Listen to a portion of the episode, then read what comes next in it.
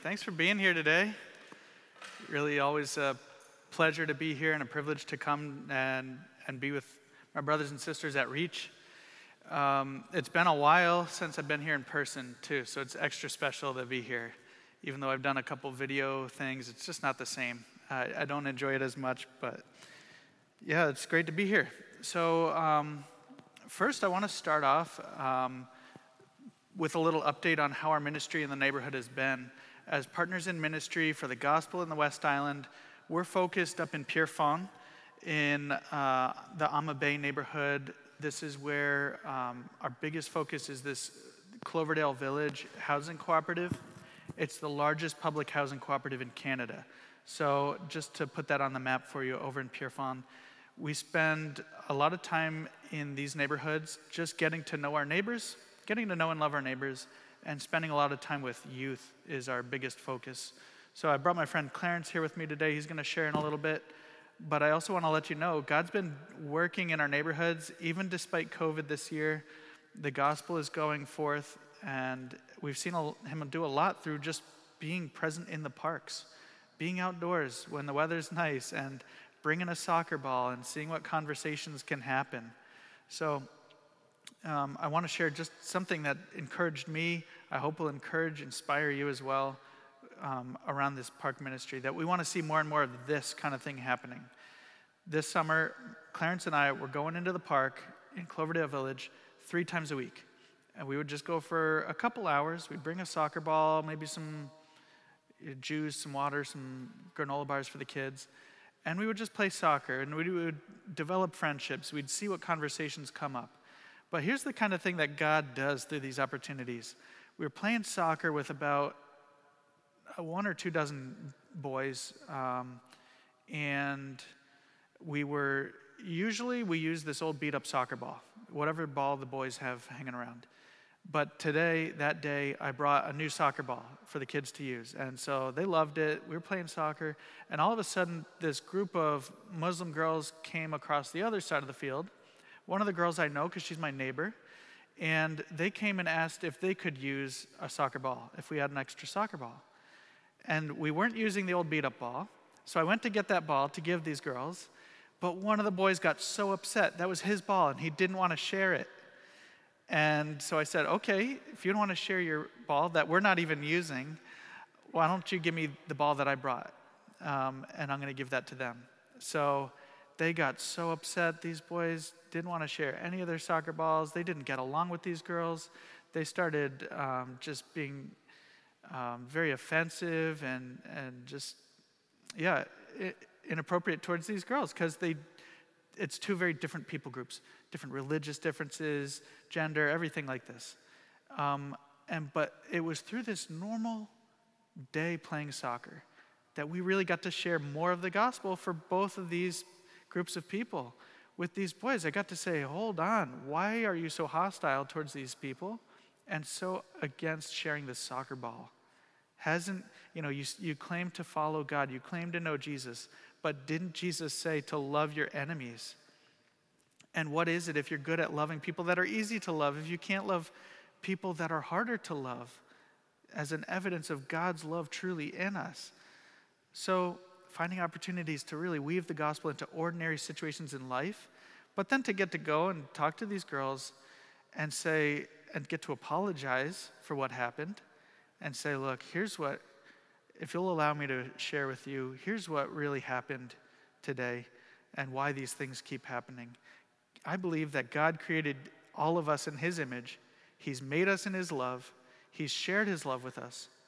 But because of the sin in our hearts, we've broken our relationship with God.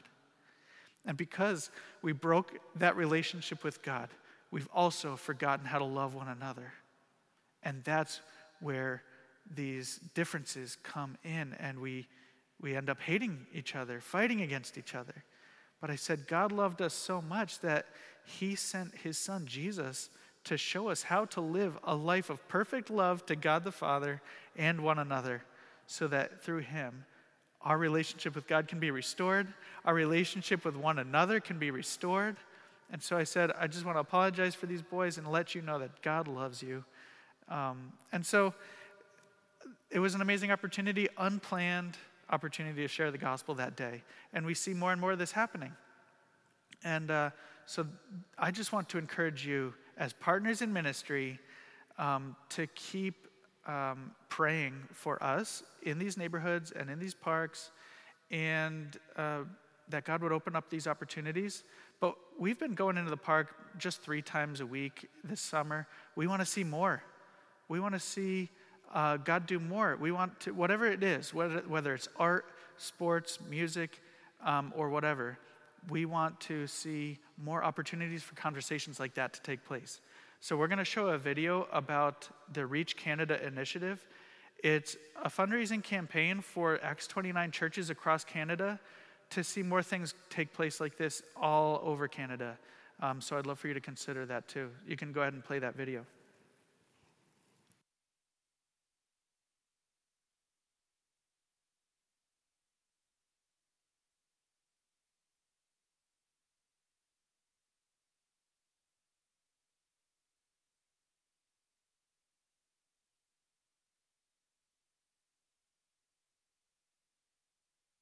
Acts 29 Canada is part of a larger global family of networks that share the same passion to see churches planted and multiplied so that every man.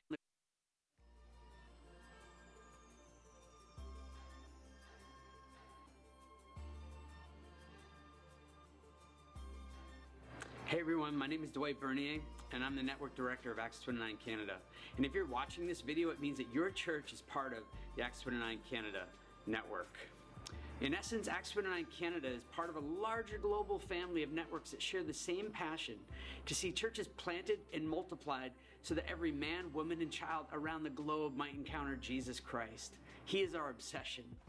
In the past, the network has mainly been a place for pastors and leaders of these churches to grow, gain encouragement, and contribute to one another. But we want to change that. One of the goals our team has set this year is to really raise awareness within our churches as well as involve each person within every Acts 29 Canada church.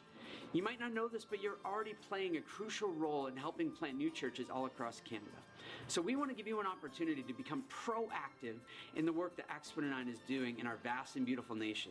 The more aware and proactive you become, the more people will hear the gospel, the more disciples will be formed and trained, and the more our nation will be reached. So today we're launching a Reach Canada initiative, a four week campaign to raise $42,000. And every single dollar raised will go directly to new church planting projects. And our hope is that together we'd be able to reach our goal which would see seven projects funded with $6,000 each. Some of these projects are geared toward reaching First Nations communities, others at risk youth and low income housing developments, and others are trying to reach large amounts of students. But the needs are so many. During the Reach Canada initiative, you, we will expose you in, in depth to some of the new planters and projects within Acts 29 Canada. Also, we'll give you an update on the funds that have come in each week, allowing us to see how the Lord is providing. I'm so excited for this, and I'm looking forward to see h- how the Lord provides through us. And I would encourage you to ask the Lord how He desires you to be involved in this initiative. For all information about the Reach Canada initiative, you can go to our website, acts29canada.com, or take a photo of the QR code that will be presented when the video is done. But will you join me as we aim to reach Canada together with the good news that Jesus is alive, active, and moving in our nation? Thanks. Have a great Sunday. All right. So yeah, there's seven projects going on around Canada that are all collecting these funds to be able to do more, um, to reach into these neighborhoods. So you'll see videos over the next few weeks uh, highlighting interviews with some of these people in different parts of Canada. So that's going to be exciting.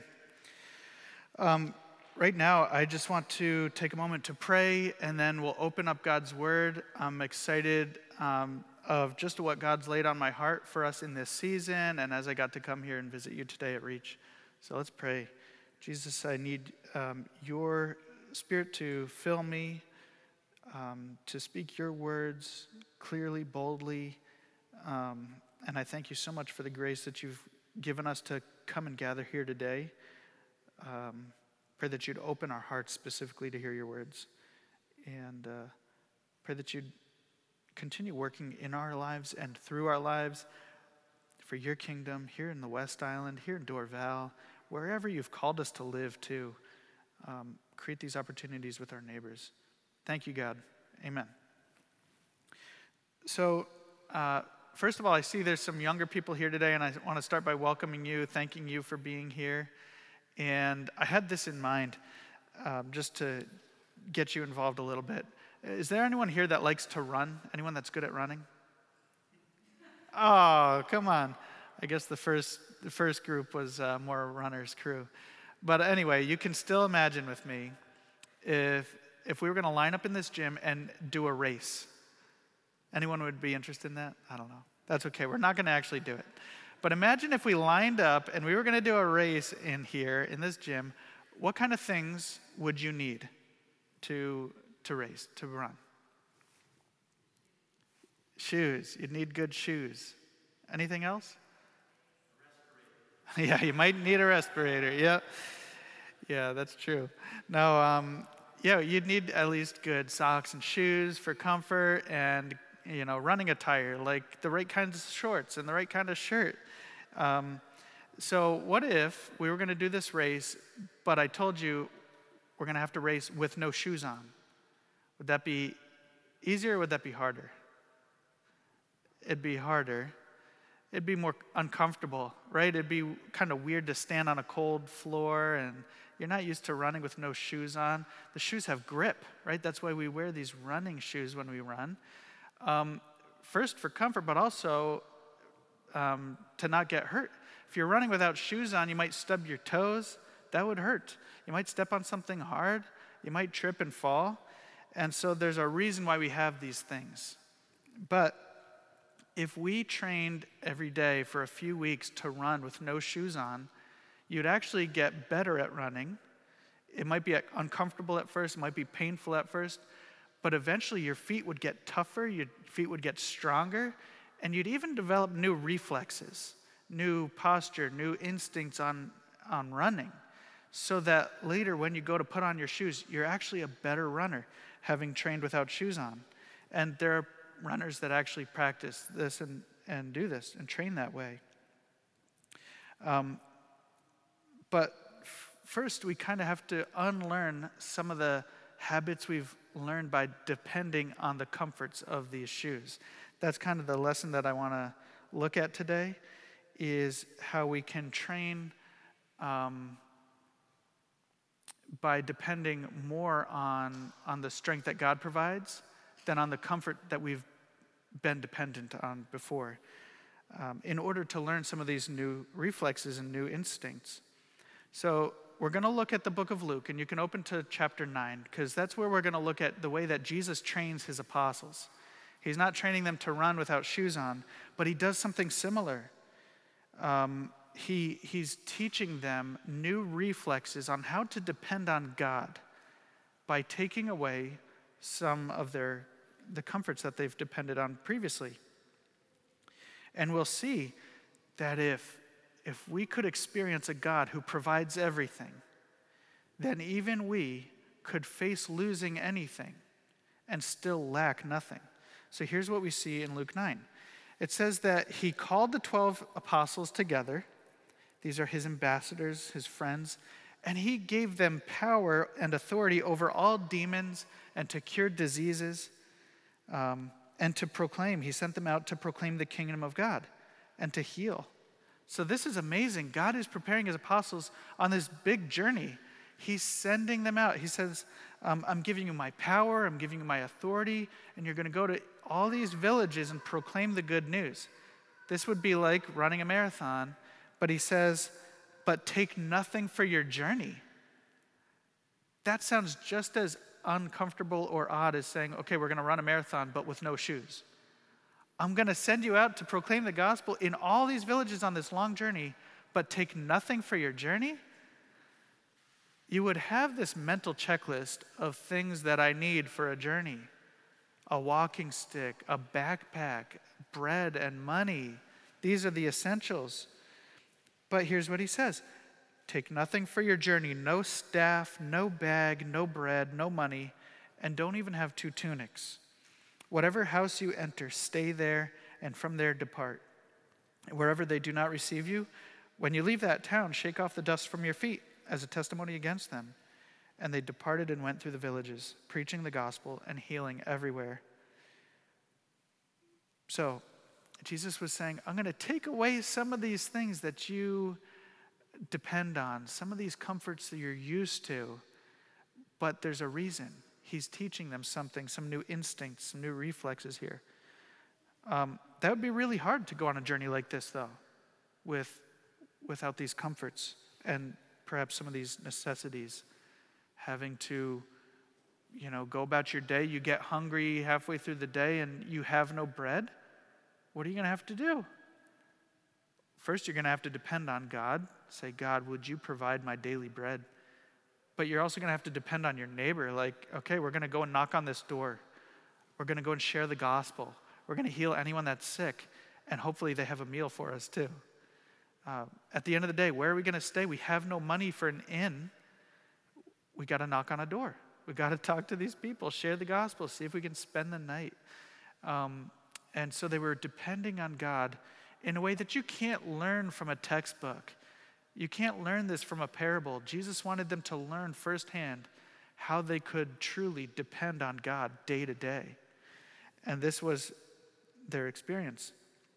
And it wasn't just a, a physical loss of the things that they would depend on, but even more of a, just even a mental exercise of, oh, I can't rely on, I have no money with me. I'm very vulnerable um, spiritually, mentally, this would be a hard thing. God, what are you doing? Jesus, why are you sending us out here with no protection and no resources? How are we going to do this? They would have to learn firsthand to depend on God. And so um, I want to bring this to us today in the midst of our situation in 2020. Here we are going through a very difficult year for some of us more than others. Um, we're all facing this pandemic together and we've all lost different things, different comforts in life, different things that we've been accustomed to depending on jobs, income, lives have been lost, uh, financial security and health, different social norms. We're just not able to do the things that we like to do together. Our, our gatherings have been limited. Celebrations have had to be changed, like graduations, weddings, some of the things have been postponed or canceled or limited. Um, it's a difficult year.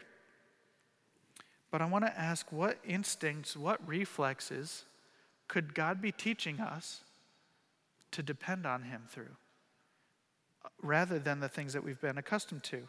Maybe losing some of these things temporarily can help us to be better stewards of the things we have, the things that can't be taken away.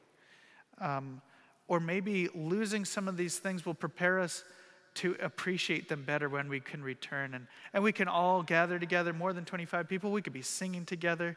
W- would we not take that so much for granted again?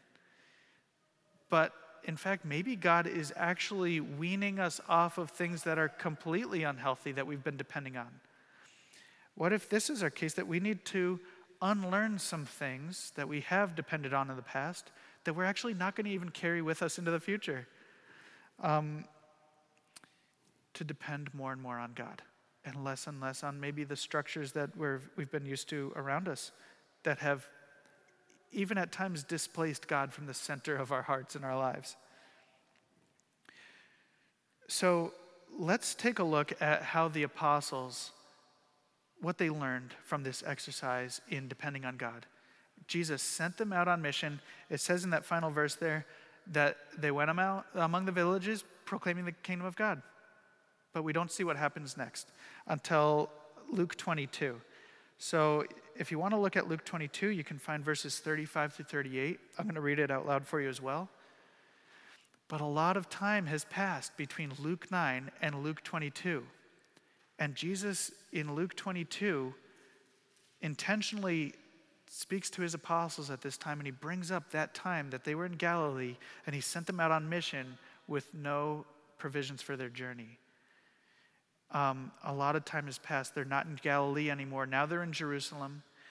And, and it's in Jerusalem where Jesus is just about to be betrayed and arrested and crucified.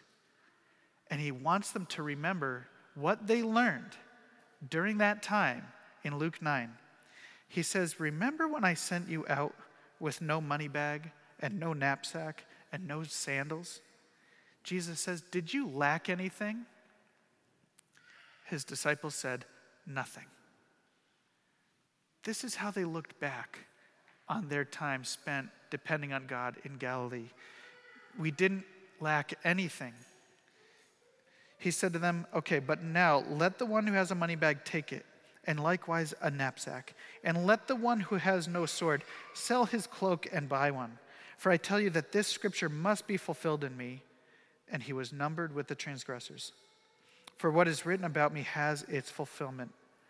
And then they said, Oh, look, Lord, we have two swords here. And he said, Okay, it is enough.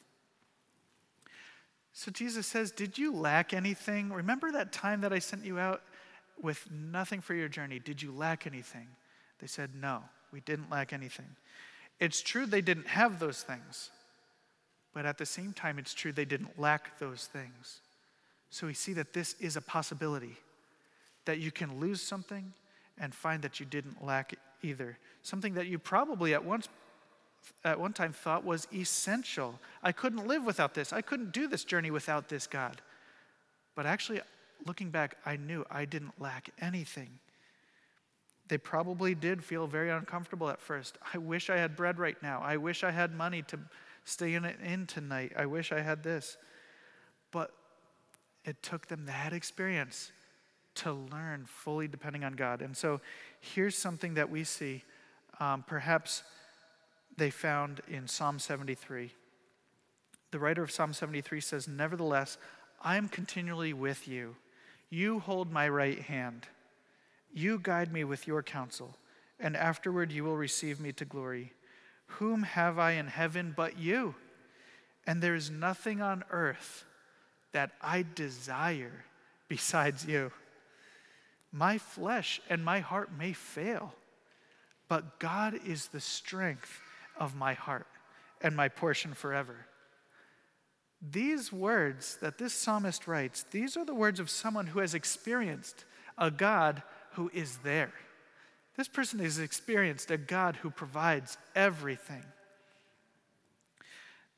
so that they could face losing anything and still lack anything. He says, My heart, my flesh might fail. I could lose it all, but I really haven't lacked anything because Christ is my all, God is my all. He could say, I don't have a staff in my right hand, but God holds my right hand. I don't have bread today, but God is my portion. He fills my cup. He alone is my strength.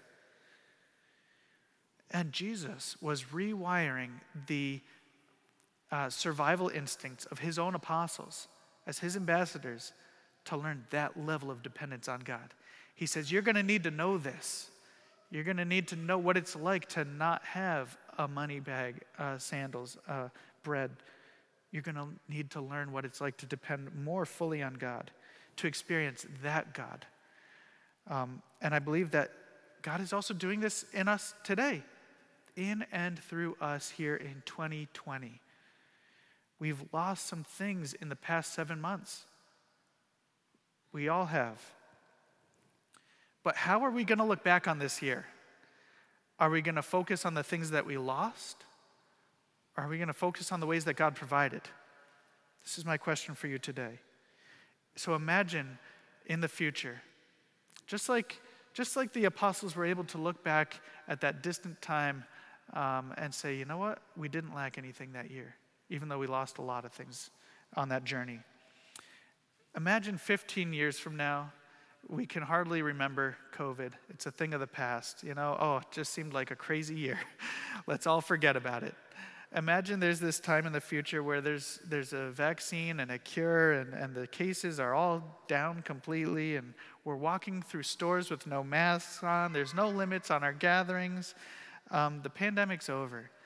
And imagine your kids or your grandkids are asking you, wow, what was it like living through 2020? What, how did you learn to adapt that year? What kind of things changed that year that would never be the same again?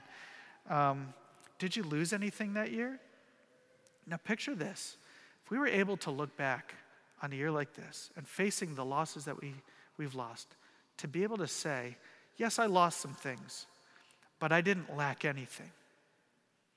I lost this and this and that, but God was always there. I never had to lack anything, even though I lost maybe everything. Maybe it's too hard to say this, honestly. Maybe we're not there right now. Maybe the losses really are that hard for some of us uh, that it sounds too naive that I can face losing anything and still lack nothing.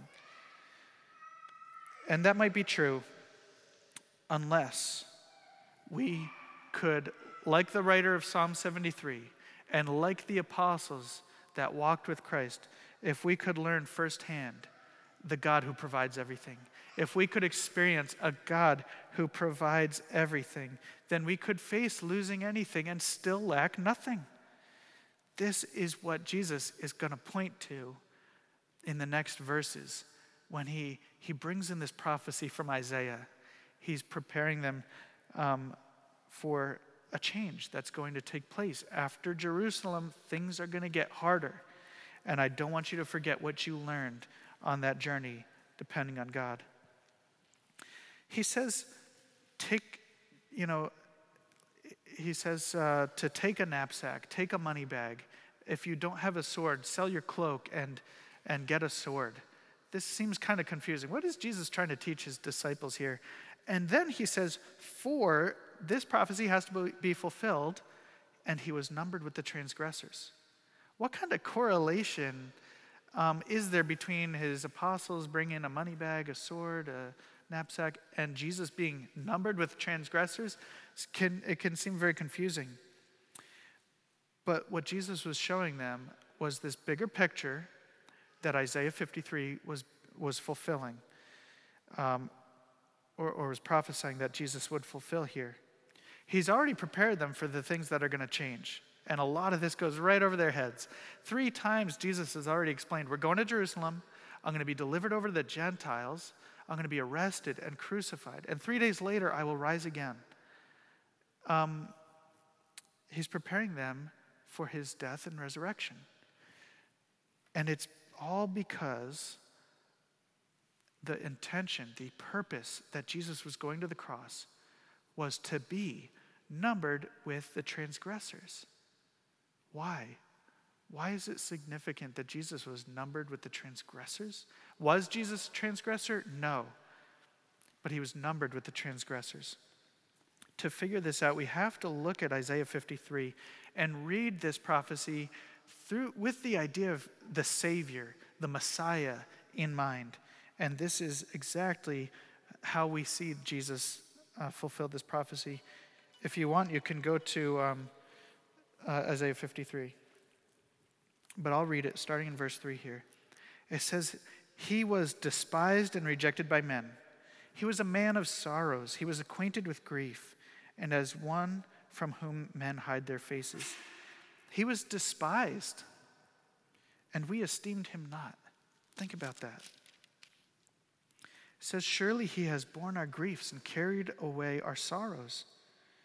Yet we esteemed him stricken smitten by God, and afflicted, but he was wounded for our transgressions. He was crushed for our iniquities. Imagine that somebody taking our sin on himself and being crushed with the condemnation that we deserved. Upon him was the chastisement that brought us peace. With, with his stripes, we are healed. We, all like sheep, have gone astray. We've turned aside. Every one of us has turned aside, it says, to his own way. And the Lord has laid on him the iniquity of us all. He was oppressed, he was afflicted, and yet he opened not his mouth. Like a lamb that's led to the slaughter, like a sheep that before its shears is silent. So he opened not his mouth, and by oppression and judgment he was taken away. And let me just go down. Um, to verse, uh, to verse 11. Out of the anguish of his soul he shall see and be satisfied. By his knowledge shall the righteous one, my servant, make many to be accounted righteous, and he shall bear their iniquities. This is all taking place in Jesus. This is all coming true in him. that he is going to account many people as righteous. Therefore, I will divide him a portion with the many, and he shall divide the spoil with the strong. And here's what Jesus quotes in Luke 22 because he poured out his soul to death and was numbered with the transgressors. Yet he bore the sin of many and makes intercession for the transgressors. Jesus gave us everything we would ever need when we deserved it the least. That's what Jesus is showing them here in Luke 22. But it all has to, it, has this spiritual significance that, look, everything has been provided for you. I am taking the sins of the world on myself, Jesus says. But physically, things are going to change. Okay? He says, Because they've accounted me a transgressor and are accusing me, condemning me under blasphemy as the enemy of God's law, they're going to come after you as well. The hospitality that you expected in Galilee, you're not going to receive it here in Jerusalem. As my ambassadors, as followers of Jesus, you will wear this title as well under the religious leaders of Jerusalem. He's preparing them for something harder. Um, but he says, Remember, what did you learn back in Galilee? If you didn't lack anything there, then you're not going to lack anything now, but it is going to get harder. So, this, this is the picture of the gospel that we see, though, in Isaiah 53, coming true in Luke 22. That if we, the transgressors, that just means the sinners, the people who truly broke God's law, if we broke God's law, the law of His holiness and His glory, by displacing Him alone as the creator and sustainer and provider of our every need, um, and the rightful place of worship in our hearts and lives, then we are the transgressors. We are the ones who deserve the, the full condemnation of our own rejection we're the ones who are outside of God's favor. But Jesus came as the promised Savior, the Messiah, who never rejected God, who always kept God as the center of worship in his life. And yet, for us, was numbered among the transgressors. Yet he, he didn't sin, and yet he took on sin for us. He became sin so that we could become the righteousness of God. And by pouring out himself and, and losing everything, so to speak, so that we could gain everything, is what Jesus is showing his disciples. You could lose it all, but you never will because I've provided it already. And because of this truth, you and I too can face losing anything, and we would still lack nothing because God has provided our everything. Here's how the apostles unpacked this later on, after they could see fully. A lot of this went over their heads until they see, oh, wow, Jesus really did die on the cross, and he there took our sins. They didn't know what that resurrection would be like. They, it caught them totally off guard. They didn't know what was going to happen. But when they saw Jesus after, it all came to sense. They realized, oh my, wow, Jesus was on that cross three days ago, and today he's standing alive before me. And it's where all this came and made sense.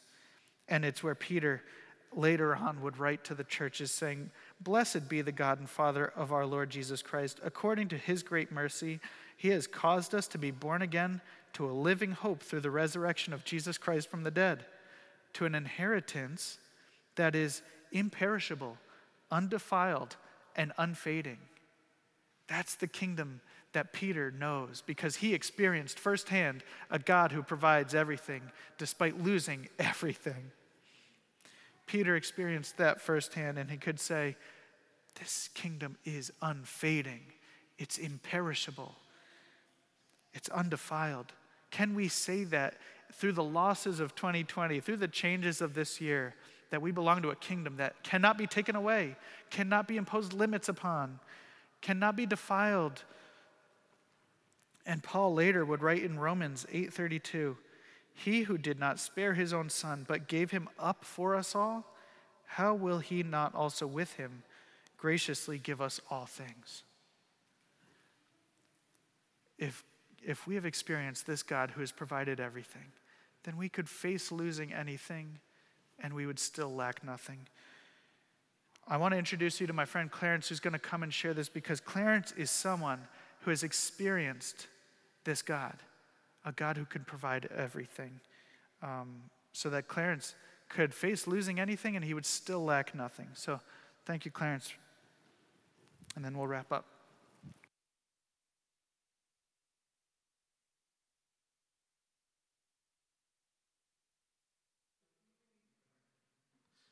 My name is Clarence Kamar. I was born in Liberia. Um, I lived in the United States for a couple of years before moving to Canada about a year ago. Um, I was born to a Muslim father and a Christian mother, so I faced a lot of trouble in my life. Um, for example, it was difficult celebrating Christmas in my home because my father, on the other hand, would never allow that. But there's one thing I want everybody to know that um, from my family, I had a mother who never gave up on God. She's a perfect example of what Jeff just talked about.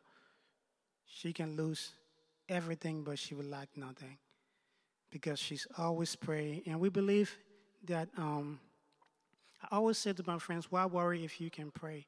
So we can lose every other thing, but we can never lack God. And that, this is what I want everybody to focus on.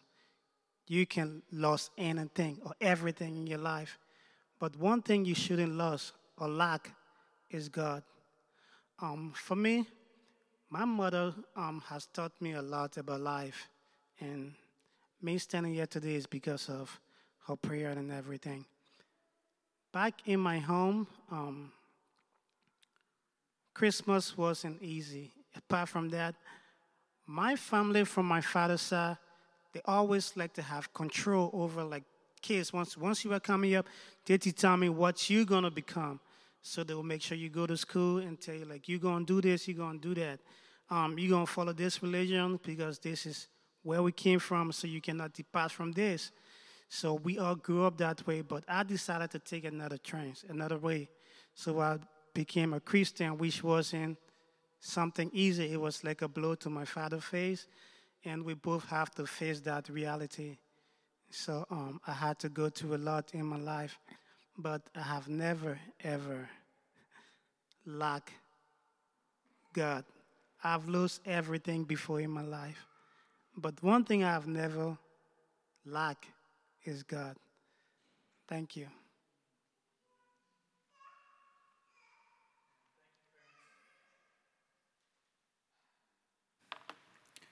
Man, Clarence and his family have, have faced losing anything, everything. But he, like he said, he's lacked nothing. God is always there. Um, we can say with Clarence, we can say with the apostles, we can say with uh, the writer of Psalm 73 Whom have I in heaven but you? And there's nothing that I desire on earth except for you. So we can face losing everything and still lack nothing because Christ is our everything. We can say that. We can look at 2020, we can look back at this year and say, I didn't lack anything because Christ was with me. If you don't know Christ, if you don't have that hope, then you can turn to Him at any time. He fills our hearts with rivers of living water. But for us who know, who know Christ, who follow Christ, and He's calling us into deeper dependence on God, we can trust in Him. We can trust in Him alone. So let me pray. Father God, thank you for your love for us. Thank you, God, that in your love, when we least deserved it, you sent your Son Jesus to bear our sins on that cross. Jesus, you stepped down out of heaven. You took on sin so that we could become righteous. You, you, you gave us your everything so that we could have it all, so that we could have a relationship with God um, through you, Jesus. So, Lord, open our hearts. We need you for this. Amen. Amen.